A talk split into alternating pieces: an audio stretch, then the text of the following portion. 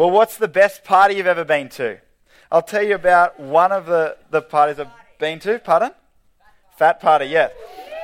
Yes, fat party. Let me tell you about one of the parties I've been to. It was a friend of mine called Heather. It was her 18th birthday party, and uh, the theme on the invitation said, Dress like Heather. And Heather is a girl, as you might have picked up. And if you've been around EV Youth a little while, you realize we get really into fancy dress. We love it. And so I got into it. I went to Erina Fair. I bought a brown wig. I borrowed some of my sister's clothes, which were disturbingly tight. And I turned up at this party. I even wore a little bit of makeup because I was dressing like Heather. And the mum opens the door. She didn't say anything. She just kind of, okay, they're, they're through there. And I, I go in out the back, and there are all these boys from Terrigal High School, and no one is dressed up. It was very awkward. That's one party. One of the best parties I've been to recently was actually a party for my now fiance, Monique. It was her 19th birthday, and I decided we'd throw a surprise party for her. So we invited all her friends and, um, and some of my friends. There was food, there was music, there was a pool, there, was, there, there were decorations. It was great. And when we, we drove up, I kind of thought there weren't many ca- boys, there weren't many cars there, and I was like, oh, okay, that's a bit that's a bit of a shame, but I guess we'll still have a good time, whoever's here. What I didn't realize was my sister had told everyone to park around the corner. And so we walk into this room, we open the door, and there are a hundred of my friends packed into this room, all with those like party popper things, and streamers go flying and so much noise. And we announced actually that we were engaged and we are going to get married, and everyone was like sc- screaming with excitement, and some people were crying. It was really, really fun. Have you ever tried to imagine what sort of party you would throw if money was no object? If you had no limitation on how much money you could spend? I'll tell you what I would do. I have put a lot of thought into this. I would rent Erina Fair for the night, get them to put all their staff on so all the shops are open and everything you take from the shops is free. Money's no object. All the restaurants are open, that's all free. You've invited everyone that you would want to be there, not just your friends, but like, I don't know, U2's there playing, okay? And there's like dance music coming on and disco, the lights are doing disco stuff, and everyone has rollerblades on, okay? that is a good party. Now, more serious question for you, though. More serious question for you. Who do you think would throw the better party, me or God? Okay? Because here's the thing God has a much bigger imagination than we've got. He invented mangoes. That's a cool thing. He invented bananas. That's totally different from mangoes. He didn't need to do that. He invented steak and he invented salt and he invented sugar. Let me guarantee you this if, if we can throw pretty good parties, God can throw a really good party. Tonight, here's the big thing that we're going to get from this passage. This is what Jesus wants you to hear. Heaven is going to be like a party, and you are invited, and there is no good reason to miss out. That's what we're going to see. Are you ready for this? Here's point number one The kingdom of God is like a party. Okay? The kingdom of God is like a party. Now, if you've got your Bible there, have a look in verse 15. We're in chapter 14. And it says this When one of those who were at the table with him heard this, he said to Jesus, Blessed is the one who will eat at the feast in the kingdom of God. So Jesus, he's at this dinner party, he's at the table there. He's eating at the house with all of these prominent Pharisees, it says in verse number one. The Pharisees are like the super, really, really religious guys of the Jewish people. Okay? And so this guy's a religious guy and he's trying to impress Jesus. Dude goes like this. He's like, hmm, Blessed is everyone who eats at the feast in the kingdom of God. He thinks he's saying quite a good thing. Now, what's the kingdom of God? What's he, he's basically saying, by the way, how stoked are you going to be to be in the kingdom of God? Now, what's the kingdom of God? Well, the kingdom of God is all of God's people with God as their king. That's basically what it is. He's the king, and it's basically what God is doing in his world. He's building his kingdom, he's gathering people to become part of his kingdom. And one day, God's going to put a stop to all of the evil mess in this world. Okay? He's going to remake it all perfectly. That's heaven. That's what, that's what we're waiting for. And so the kingdom of God is God's people with God, hanging out with Him forever in heaven, with God as their king. And so if that's too much for you to hold into your head, just think about this. Kingdom of God is heaven. Okay? And so this guy's actually pretty spot on, even though he's just trying to impress Jesus. He's pretty spot on when he says, Blessed is everyone who eats at the feast of the kingdom of God. He's saying, How stoked would you be to go to heaven? But did you notice what he calls it? He calls it a feast in that verse? Is he right? Is heaven going to be a feast? Well, Jesus wants to teach him a lesson, so he tells him a story. Have a look at verse 16. I'll read it out. Jesus replied, A certain man was preparing a great banquet and invited many guests. What do you call it there? What do you say heaven would be like? A banquet. Now, who here has been to an all you can eat? They are the best, okay? I used to go to Pizza Hut, all you can eat, and without fail, every single time I would vomit at the end. I ate so much. Now, I actually reckon this, the effect of what Jesus is saying here, excuse me, guys. I actually reckon the effect of what Jesus is saying here is lost on us a little bit because we've got stacks of good food all the time. But back then, a banquet would have been a really big deal. Food was pretty. Sorry, mate. Food was pretty scarce. It was hard to get food. It was kind of like just bread and, and you know, maybe occasionally a fish. Um, and so, an invite to a banquet was something really good. It was like saying to a homeless person, hey, come to Pizza Hut and have all you can eat, except even better food than that. But I reckon if Jesus was telling this story today, he'd have to kind of ramp it up a bit. So I think this might be something like what he would say. Imagine a party at Flip Out where like um, everyone's just bouncing on trampolines while also playing laser tag and eating the best food ever while the lineup from Big Day Out is playing live music for you. Okay? In other words, heaven is the best party you can imagine. And here's Here's the first point. Sorry, guys, this isn't you talking, this is me talking. Here's the first point, and it's a really simple one. Jesus is talking about the kingdom of God, and in his story, he says it's like a party, a banquet. And so I want you to think about whether your picture of heaven is maybe a little bit boring. Do you picture heaven as kind of like harps? I don't know how you play a harp, and white dresses and clouds?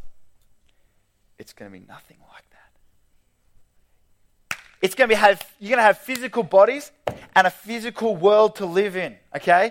With God. And it says in the Bible 100% joy forever. Nothing painful, nothing sad. You know that moment that you never want to end? Guys, what is wrong? Can we please just listen? Thank you. Um, you know, like that moment that you never want that moment to end. It's just like that forever. And so, guys, know this tonight that this is not something that you want to miss. And in fact, if you think about it, what are your alternatives? Jesus says, you got a choice between heaven or hell. If you don't believe me, I'm not making that up. Just read chapter 16. Jesus talks about it. And so, guys, know this that heaven is like a party, and that is something you do not want to miss out on. And what we've actually got in this passage that we're reading tonight is a gigantic invitation as Jesus is telling this story, he's actually telling us that God is inviting us to be part of his kingdom. And I want to tell you a really crucial detail. How much does it cost? Well, Jesus says entry is free. It's not like it's the best party in the world as long as you can afford it. It's not like Big Day Out where the, the ticket is $285. God has already paid for it. The rest of the Bible actually makes this clear. You need to understand this. Here's God, here's us. And there's actually a barrier in between God and us. That's our sin. And because of our sin, the way we have treated God, we actually deserve to be kicked out of heaven. We don't deserve to be in heaven. But the good news of the Bible is that because of what Jesus has done, that sin has been taken away. Jesus died on the cross and took away that sin so that we can come to God. And so here, Jesus is able to say, Come on in if you trust in me, if you take me up on my offer. And so, if you tonight think, I've stuffed it with God, I've stuffed it up, Jesus would say to you, No, there's forgiveness. God offers forgiveness if you'll accept it. And so, please hear me in this right now, tonight. God is inviting you to join his kingdom forever. And he's inviting you to join it for free. But you've got to accept the invite. And that's the second thing we're going to quickly see in this passage. There's a tragedy. And here's the tragedy Jesus says that heaps of people will miss out on this. Check out what happens. I don't think I think you find it hard to believe. Number two, here's point number two. Heaven is like a party, and too many people miss out on it for dumb reasons. See, God, He's rented out Wet and Wild. He's invited all of the cast of Master Chef, and He's bought every Pizza Hut in Australia, and they're all there. Party's ready to go. it's time to get the guests. And so, verse 17, read along with me. At the time of the banquet, he sent his servant to tell those who've been invited, Come, for everything is now ready. So, in this story, this guy's invited heaps of people. It's like God, he wants heaps of people to be there in heaven. But even though they've all ticked coming on Facebook, or at least they've ticked maybe, have a look at what happens in verse 18. But they all alike began to make excuses. The first said, I've just bought a field and I've got to go and see it. Please excuse me. Now, that is a really lame excuse. Jono once had a girl say no to him for a date because she had to wash her dog. That is a lame excuse, but I think this is lamer. Here's what he's saying I bought a field, I got to go look at it. Uh, wait on. Will the field be there tomorrow? It's very hard to steal a field. Have you noticed that? The field is probably still going to be there the next day.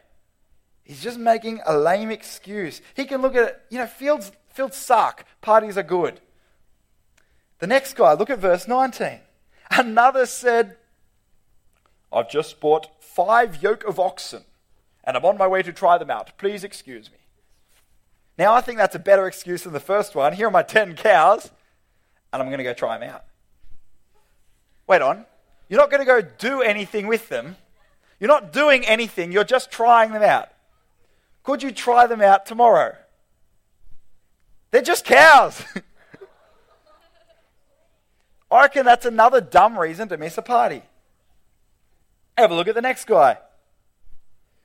Still another said, I just got married, so I can't come.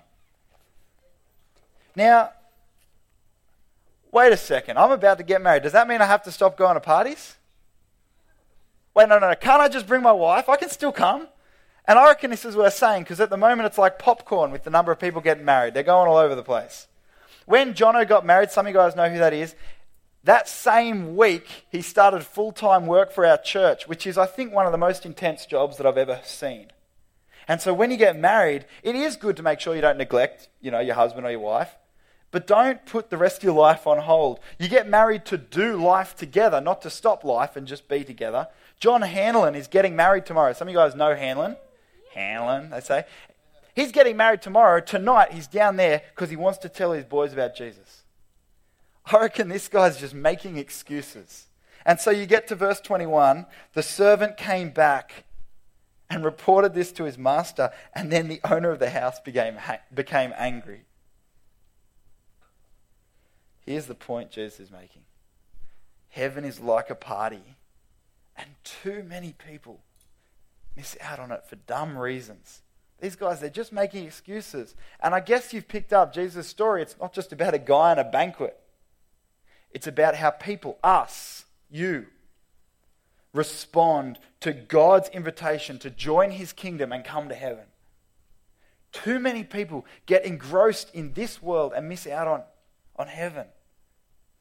God's invited all these people, and they're all saying no, and they've got the lamest of reasons. Now, have you ever noticed that people have all sorts of excuses for not becoming a Christian? My friend doesn't want to become a Christian because he wants to have sex with his girlfriend. That's his reason. I've heard of people not wanting to be Christians because they're worried what people will think of them. Maybe you know your family wouldn't want you to be a Christian. I think some people think that they'll have to stop having fun if they want to be a Christian. Maybe tonight you're not a Christian or maybe you're not sure if you're a Christian. If, if the kingdom of heaven had a Facebook event, have you ticked joined? Have you ticked maybe? Or have you tick decline? And I should say this you haven't ticked join just if you go to a Christian school or call yourself a Christian. You've ticked joined if you've said to Jesus, I'm sorry, I have been rejecting you. Please save me. I want to live with you as my king. Have you ticked joined? And if not, what is it for you? Not asking about the person next to you. What is it for you that's holding you back? Do you just want to live your life for your favorite sport and not for God? Or is it that you just don't care? You don't have a particular reason, you just don't care enough. I want to say to you, whatever reason you have, it's not enough. You need to realize two things. Number one, that your excuse is like slapping God in the face. And number two, that your excuse is a really dumb decision. Let me unpack that. Number one, your excuse is like slapping God in the face. See, the kingdom of God, God is saying, Come home. I want a relationship with you. I'll forgive your sins. I'll take you to be with me forever. Join my kingdom. And you're saying, eh, I've got better things to do. This is Almighty God. This is the King of the universe. This is the guy who made you and who loves you. And you're saying, eh, God, I've got better things to do. That's a slap in the face. But as well as that, it's not just that, it's a dumb decision. Here's what you're saying no to you're saying no to heaven. You're saying no to 100% paradise, like the most unmissable party that you can possibly imagine. And for what? For 80 years, just 80 years of, of something in this life. Do you know that compared to eternity, this life's like if you clipped your fingernail and put it on the edge of the freeway to Sydney? That's 80 years, and then it's eternity. Anything that you choose over God will look ridiculous compared to eternity. 30 seconds into being in hell, you'll regret whatever it is you chose over God. And 30 seconds into being in heaven, you won't regret one single sacrifice that you made for God. And so, guys, whatever your excuse is, let me ask you this is it worth missing out on heaven for? I'll tell you three things I've seen that young people often choose instead of God. Number one, a relationship. Usually it's a boyfriend or a girlfriend, sometimes it's just some good friends. And they start to lead you away from God. And I wonder how many people end up in hell because of a relationship. Not because the relationship itself is a particularly bad or sinful thing, but just because it made it enough of a distraction that you never accepted God's invitation. And I actually think that the number one thing that I've ever seen drag people away from God is, is a relationship. Now, that can be a non Christian boyfriend or girlfriend. Don't go there. But it could also be a Christian boyfriend or girlfriend if they become enough of a distraction to you that ultimately you forget about God. Number two, I meet a crazy number of people who choose between wanting a job and Jesus. The way it starts out is occasionally you get a shift on a Friday night and you have to miss youth. Then they think, well, actually, you don't have to go to youth to be a Christian, which is true, but it's very hard to stay a Christian unless you go in a youth group or a church service where you can get encouraged and keep learning. And so they end up drifting away.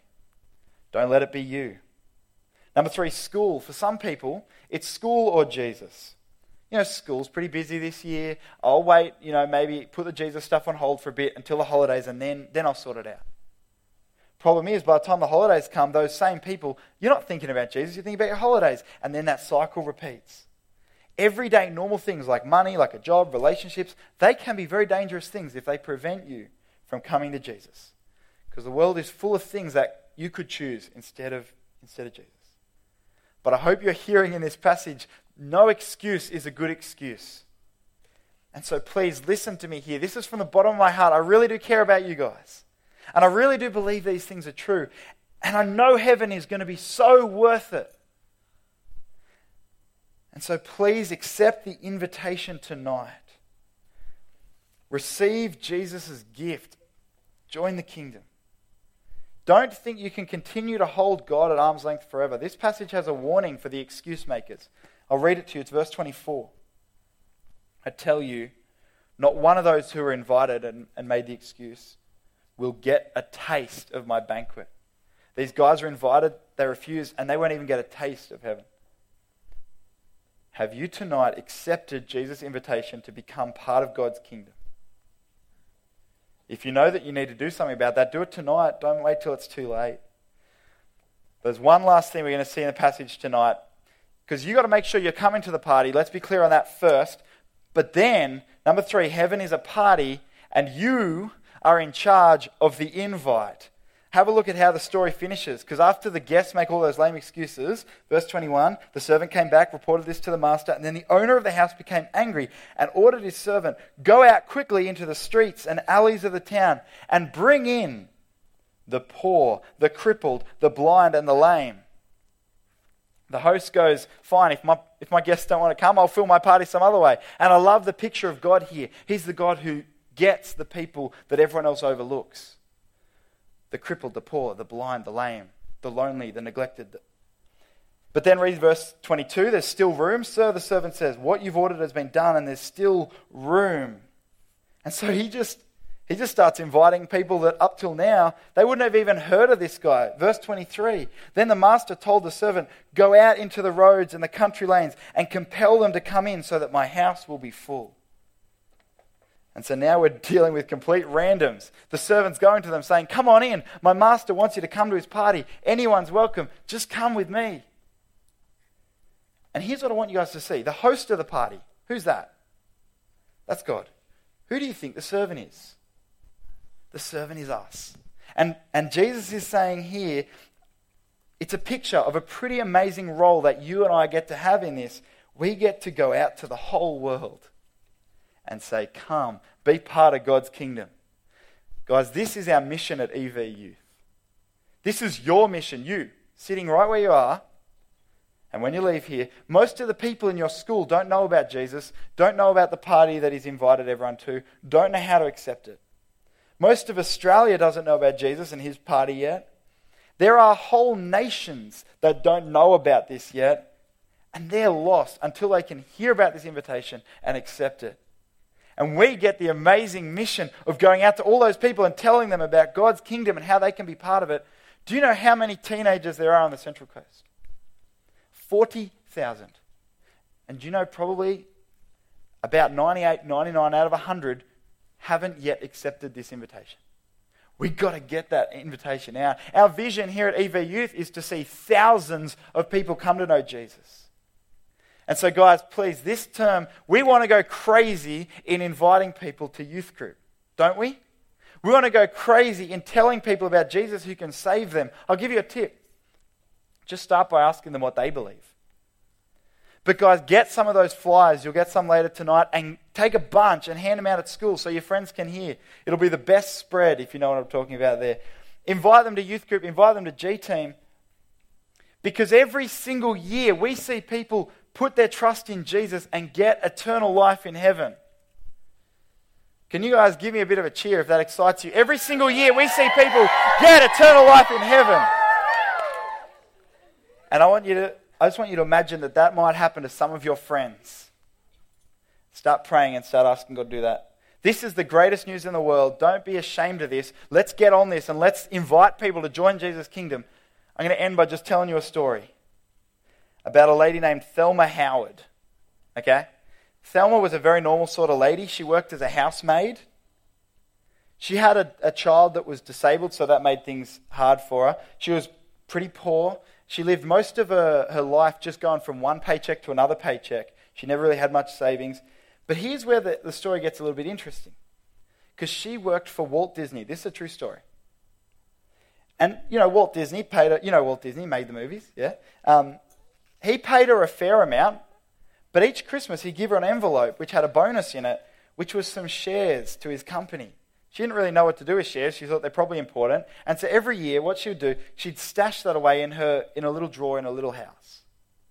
And she worked for Walt Disney for 30 years. And in 1994, her small, humble life came to an end. She died in a nursing home at the age of 80. Her son was in a, in a moderately priced full time care facility, and Thelma had always lived a very modest, frugal life because she never had much money. However, when they were sorting through Thelma's possessions, they discovered all of these shares in the company Disney, and she'd never sold a single share. Can you guess how much it was worth? $37 million. She'd been living this really poor life. She could have used that money. She desperately could have used it. She died never touching it. It was just sitting there in a drawer. The easiest thing that could have changed everything for her was right there, and she never did anything about it. And the reason I'm telling you this story tonight is because the most valuable gift you could ever possibly be offered is on offer for every single one of us, for all of us, whether we realize it or not tonight. God is holding out a gift to you an invitation to something so incredibly better than anything else this world could ever offer. And that invitation on offer tonight is this heaven, which will be the most amazing party you can imagine. But there's that warning about this gift that many people miss out on it because we're too blind to see it. And so, number one, my prayer is that we will see what's on offer. And number two, that no one in this room would miss out for any reason. And number three, we'll be determined to share this offer with anyone who'll listen. If you want to accept this offer tonight, I'm going to tell you how you can do it. Say to, say to God, I'm sorry, I have been rejecting you, I have been treating you wrong. Thank you. Thank you for sending Jesus to save me. Please, please forgive my sins. Please give me this amazing gift of heaven, and please help me to live with you as my king from now on. Sorry, thanks, please. If you want to become part of the kingdom, why don't you say that to God with me right now? I'm just going to pray that exact thing. Father, I'm sorry for the way that I've lived mistreating you. Thank you for Jesus, who takes away my sins so I can come and join your kingdom.